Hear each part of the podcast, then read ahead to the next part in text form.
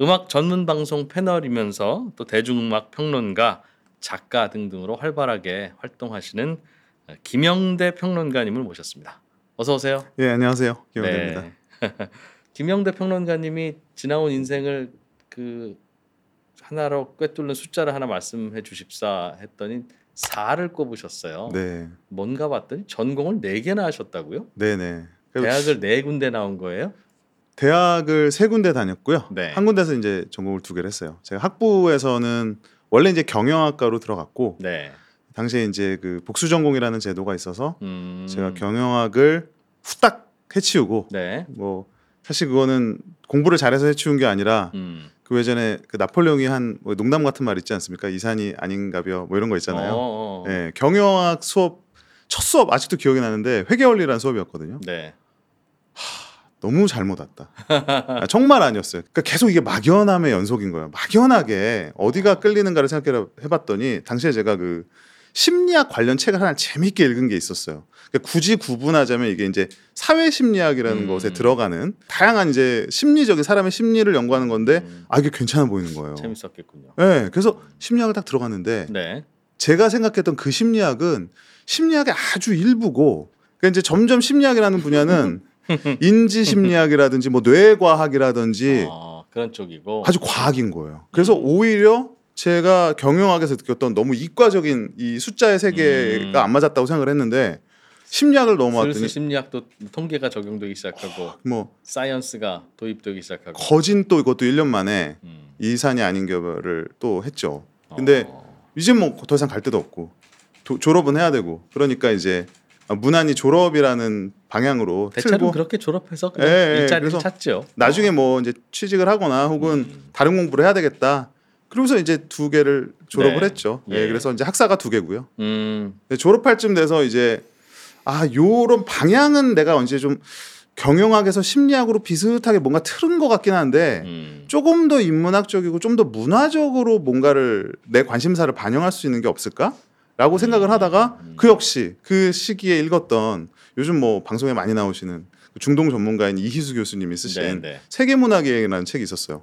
그 책을 딱 읽고 이거다. 아 이런 거 공부하고 탐구하면 재밌겠다. 내가 공 내가 궁금했던 게 내가 공부하고 싶었던 게 이거였어라고 하는 또 하나의 또 막연한 기대감을 가지고 음. 이제 한양대 문화인류학과에 진학을 해요.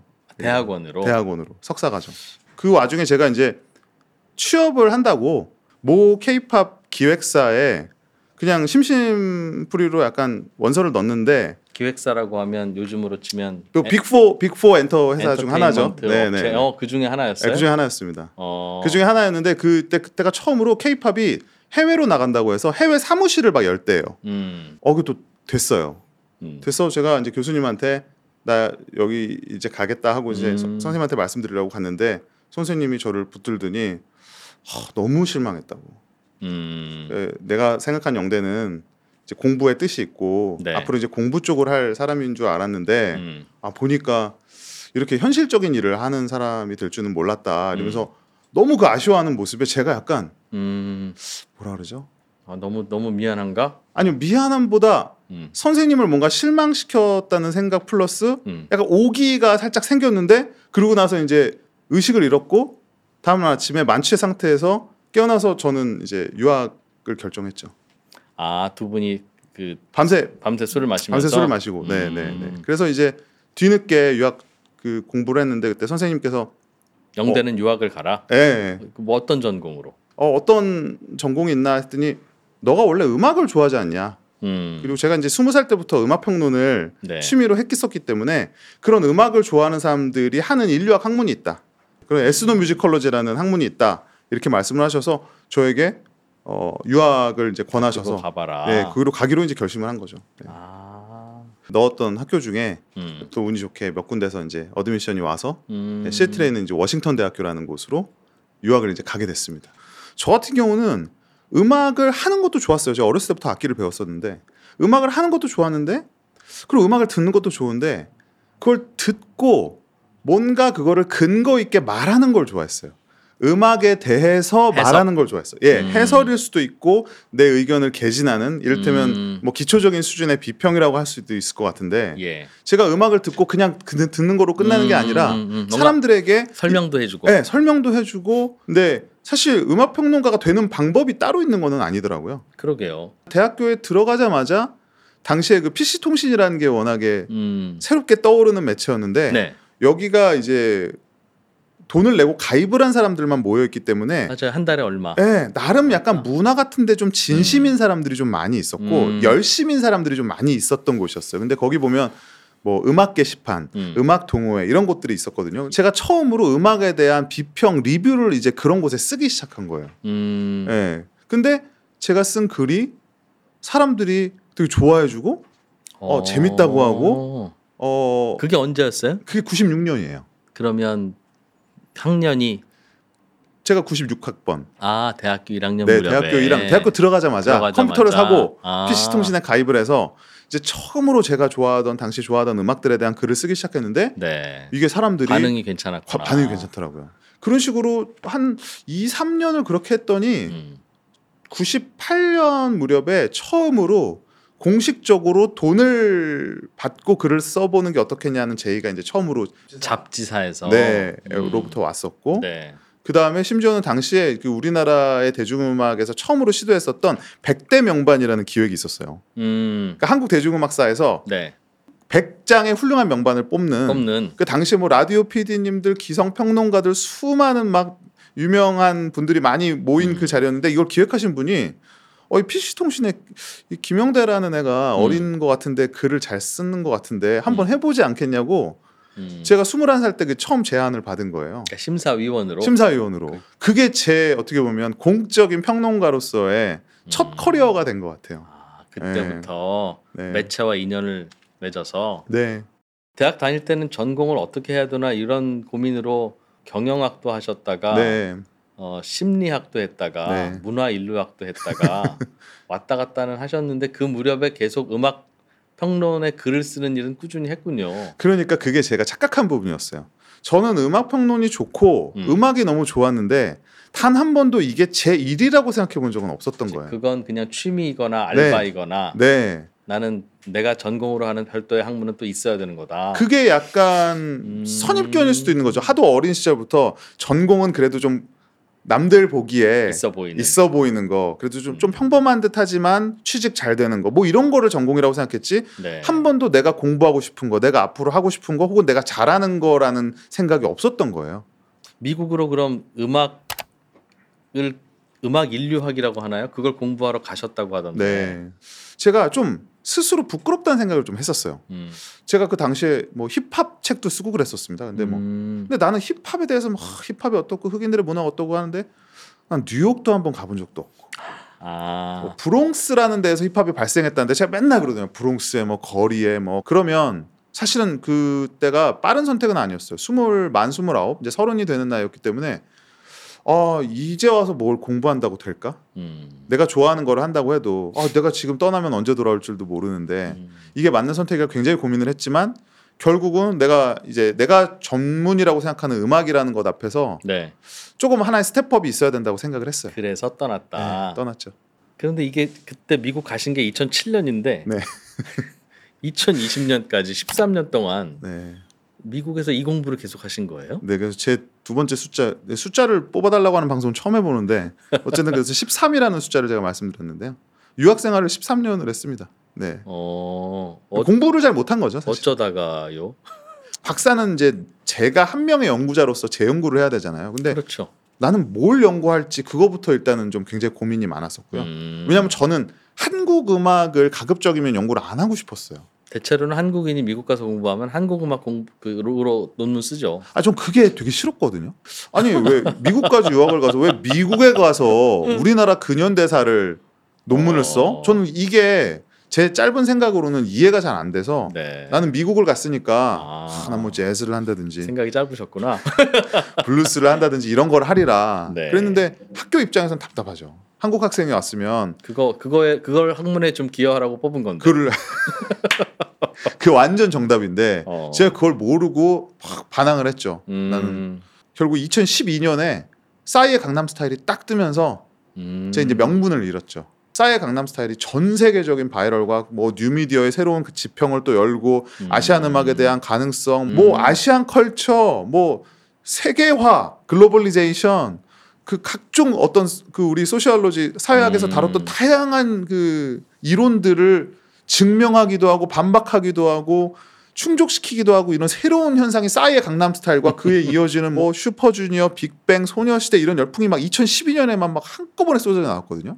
어. 그 교수님이 야또 와. 어느 날 교수실로 부르더니 해. 어. 하겠습니다. 안 그래도 요즘 케이팝이 이제는 하나의 산업이 되기도 하고 뭐 우리나라. 우리나라 대표적인 엔터테인먼트 회사들의 어찌 보면 주력 상품입니다. 맞아요. 그게 뭐예요? 케이팝이라고 하는 게 그러니까 우리 입장에서 보면 우리 가요지만 수요자인 외국인들 입장에서 보면 그게 어떻게 들리는 겁니까? 일단은 예. 한국산이라는 거에 대해서 굉장히 충격을 받았죠. 외국인들이 네. 왜냐하면 한국은 그 왜 예전에 왜 한국 전쟁 뭐 이후에 음. 외국인들한테 야 한국 사우스 코리아 알아 그러면은 뭐 아. 사우스 코리아 어디야 이렇게 지도에 지도를 펴놔도 일본과 중국은 찾아도 한국은 못 찾았다고 하잖아요. 음. 그럴 정도로 이 문화 산업에서 네. 한국이라는 나라는 없었던 나라죠. 아 그래서 독, 오히려 독특하게 들여다본다. 그, 그 일본도 아니고 아. 심지어 중국도 아니고 차라리 아마 그들 입장에서는 뭐 태국이라든지 오히려 인도네시아라든지 하면 조금 더 와닿았을 거예요. 그냥 그렇다면 그냥 팝이라고 불렀겠네요. 네. 근데 한국이라는 나라는 뭐 민족 민속 음악 자체도 그렇게 유명하지도 않았고 어. 심지어는 저 나라가 대중음악을 만드는지 아닌지조차도 잘 몰랐던 나라인데 그들의 입장에서는 그들의 입장에서 어, 갑자기 뭐 강남 스타일 뭐 그것도 대단하지만 음. 뭐 소녀시대 빅뱅 이런 팀들을 보면 아니 뭐 너무 현대적인 외모와 아. 춤과 그것도 그들 입장에서는 납득이 가지 않는 저 acrobatic한 완벽한 칼군무와 이런 것들이 그들에게 아. 없는 음악은 아니었으나 이게 주체가 Asian 그것도 음. 한국인이라는 점에서 굉장히 충격을 받았고 음. 그다음에 그 quality가 이거는 그들의 주류 음악을 100% 위협할 정도까지는 아니었으나 당시만 해도 이거는 충분히 자기 시장 내에서 일정 부분 파일을 차지할 수 있는 정도의 아, 괜찮다. 새로운 문화다. 예. 새로운 문화다. 이런 것들을 알아봤던 거죠, 사실은. 네. 음악만 들어도 아 이건 케이팝이네 좀 독특한 애가 차이가 있어요. 즉 칼군무라든가 네. 혹은 뭐 그 가수의 외모라든가 뭐 이런 거는 다양하게 차이가 있을 수 있고 눈길을 끌 수 있는데 음악으로서는 좀 차이가 있습니까? 예, 그렇기도 하고 아니기도 한 부분이 있는데요. 음. 언뜻 들으면 사실은 구분이 안 될 수도 있지만 자세히 또 들여다보면 케이팝만이 갖고 있는 독특한 특성이 있어요. 이제 그게 뭐 마- 어떤 학자들은 혼종성이라고 이야기를 음. 하기도 하고요. 네. 그러니까 가령 미국 같은 나라는 음악을 굉장히 장르적으로 접근해요.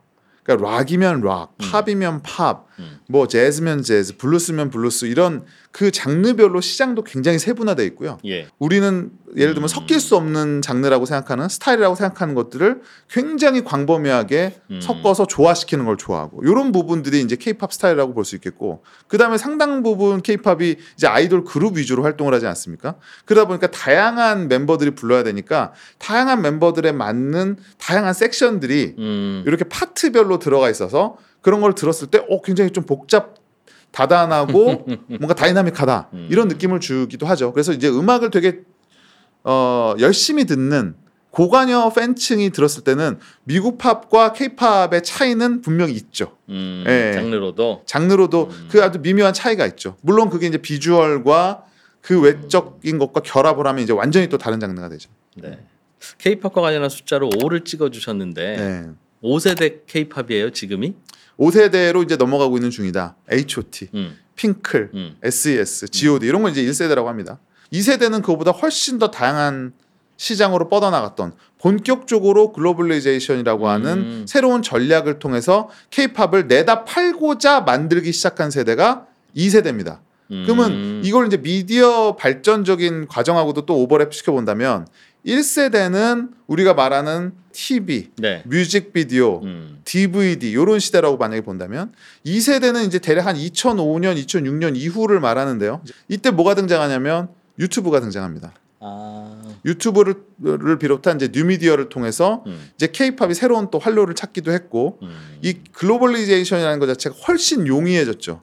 예, 그 전까지는 예를 들면 뭘 직접 내다 팔아야 그 시장 사람들이 그걸 알겠습니다. 사줘야 음. 세계화가 됐지만 이제 유튜브라는 걸 통해서 일종의 우회적인 통로가 그러니까 세계 팬들과 접 접촉하고 그들과 접근 그들에게 접근하는 방식이 네. 차이가 있는 걸 이걸 세대 구별로 하는군요. 뭐 저는 이제 그런 것들을 요소로 음. 넣기도 해요. 그럼 이제 뭐 3세대는 뭐냐? 3세대는 저는 이렇게 표현하고 싶거든요. 케이팝이 처음으로 세계 시장의 정상의 무 정상을 아. 밟은. 예, 우리가 잘 아는 BTS, 블랙핑크 그 외 수많은 어 음. 케이팝 그룹들이 나와서 이제 이 그룹들에게는 세계 시장이라는 것이 무슨 기회가 있으면 가는 곳이 아니라 당연히 진출해야 음, 되는 음. 곳이고 세계 시장을 발판으로 해서 세계적인 가수가 되는 그런 루트가 만들어진 것이 이제 3세대라고 볼 수 있을 것 같아요. 음. 이게 대략 한 2010년대 이후입니다. 예, 그래서 음. 케이팝 자체가 하나의 굉장히 어떤 산업적인 음. 어, 혹은 산업 포맷적인 음악 장르적인 그게 3세대. 그게 이제 자리 잡은 음. 우리가 아는 케이팝이라고 하는 모든 것들이 사실은 꽃 피우고 자리 잡은 게 3세대. 음. 4세대는 어 굳이 구분을 하자면 저는 이제 코로나와 포스트 코로나에 걸쳐 있는 요 세대인 것 같은데요. 사실은 이제 그 시대 동안 변한 것 중 하나가 어, 대표적인 게 뭐가 있냐면 예전에는 글로벌 스타가 된다라고 하는 거는 루트가 있었거든요. 국내에서 데뷔를 해서 인기를 얻고 음. 그 인기를 바탕으로 주변 국가들을 점령하고 음. 그것들을 바탕으로 이제 미국이나 영국이라고 하는 가장 큰 시장을 가는 한 요까지 가는 게 한 7년 빠르면 음. 5년, 7년, 10년 정도 되면 이제 아 내가 세계 네. 시장에 물 좀 먹었다라고 하는 그런 시대였는데 이 4세대부터는 이미 기획하고 준비되는 단계에서부터 스타로서의 quality를 갖고 있어요. 그게 왜 그러냐면 그 프로듀스 101과 같은 네네. 오디션 네. 프로그램 아시죠? 음. 이런 오디션 프로그램을 통해서 이미 팬덤이 결집이 되고 여기에 있는 멤버들이 이미 이 프로가 케이팝의 글로벌한 음. 인기와 발맞추어서 전 세계적으로 이미 그 유명세가 음. 어, 이미 확보가 된 상태에서 데뷔를 합니다. 음. 르세라핌이나 뭐 아이브 같은 그룹들이 대부분 이런 오디션 프로그램을 통해서 쌓은 이미지 플러스 이미 개척된 케이팝 시장의 어, 그런 메리트를 등에 업고 음. 데뷔하자마자 1년 만에, 2년 아하. 만에, 3년 만에 글로벌한 스타가 돼서 해외 투어를 돌고 월드 투어를 할 수 있는 데뷔와 동시에 월드 투어로 진출할 수 있는 세계적인 스타를 만들어내는 시스템이 음. 완벽하게 정착된 게 이제 4세대. 그런 변화가 있었다. 그런데 그게 또 바뀌어서 5세대예요 지금은. 5세대로 넘어갈 조짐이 있죠. 어찌 보면 가장 큰 저는 개념적인 혁명이 지금 일어나고 있지 않나 싶은데요. 요즘 이제 케이팝 내에서 일어나고 있는 가장 재미난 변화 중 하나가 한국인이 없는 케이팝이 가능한가. 아. 그러니까 우리가 지금까지의 케이팝은 우리가 이것도 이제 은연중에 20세기를 살면서 모든 것들을 다 nation state라고 하는 민족, ethnicity 이런 그렇- 거에 그렇죠. 대한 음. 이런 것들로 문화를 생각해요. 음. 한국 문화가 뭐냐? 아 한국 사람이 하니까 한국 문화지. 그치. 아주 단순한 답이지 않습니까? 음. 케이팝이 뭐냐? 아 한국어로 하니까 케이팝이지. 한국 사람이 하니까. 한 그러니까 왜 그 말을 옮겨 보자면 뭐 한국의 한국에 의한 한국을 위한 게 케이팝 아닙니까? 네. 근데 이게 지금 거의 다 무너지고 있어요. 아 굳이 그렇게 하지 않아도 된다.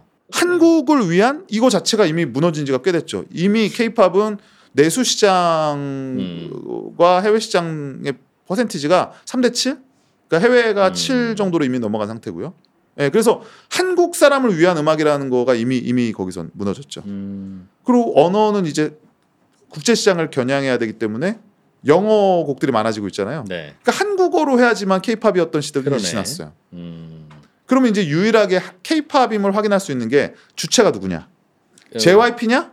그럼 우리가 케이팝이라고 말할 수 있, 다는 거죠. 지금까지는 네. 어. SM이냐, 하이브냐? 맞는 얘기예요. 주체가 누구냐? 멤버가 그럼 한국 사람이냐?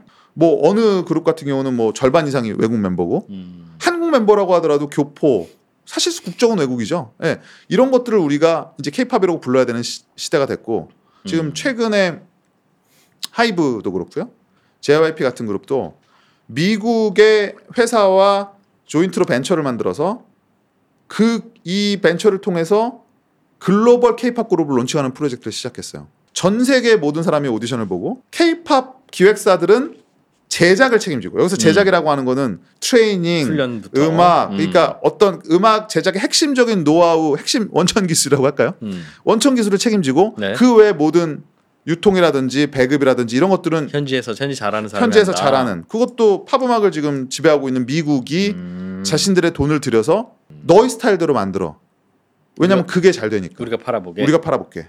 음. 근데 이게 지금 한 군데서 돌아가고 있는 게 아니라 아마 뭐 내년까지 보면 저는 한 세네 팀들이 이런 글로벌 오디션 전략으로 이, 어, 통해서 미국이나 영국의 그런 mainstream 자본들이 돈을 대고 음. 모든 유통을 책임지는 그 대신 케이팝의 원천 기술을 그대로 적용한 이런 것들이 만들어지려고 하고 있다. 근데 어. 여기서는 한국인이 들어갈 수도 있고 들어가지 않을 수 수도 있고. 있어요. 그래서 저는 이 시대는 5세대라고 부를 수 있지 않을까? 근데 그 세대가 되면 우리나라의 엔터테인먼트 회사들이 돈을 잘 벌지 아니면 그 시장을 아예 그냥 내주게 될지 그거 그건 좀 생각해 봐야 될 문제네요. 네, 주도 주도권의 문제예요. 어떻게 보십니까? 이게 케이팝이라는 게 결국 이런 시스템이고 하나의 산업이라면 음. 그 산업을 모방하는 사람이라면 누구나 그걸 따라할 수 있지 않겠습니까? 그렇죠, 그렇죠. 그런 부분에서 분명히 우리가 경계해야 될 부분은 있죠. 그런데 그 진입 장벽 내지는 한국 에서만 할 수 있는 네. 뭔가 썸띵이 있다고 보세요? 저는 그거는 이제 그 레시피를 사용하는 어. 셰프들의 손맛이라고 생각은 해요. 여전히. 어. 왜냐하면 한국도 지금 이런 케이팝 산업을 만들어 온 지가 20년이 넘었거든요. 음. 그 20년 동안 터득한 노하우가 있어요. 그중 가장 대표적인 건 뭐냐면 단순히 음악 제작의 노하우뿐만 아니라 음.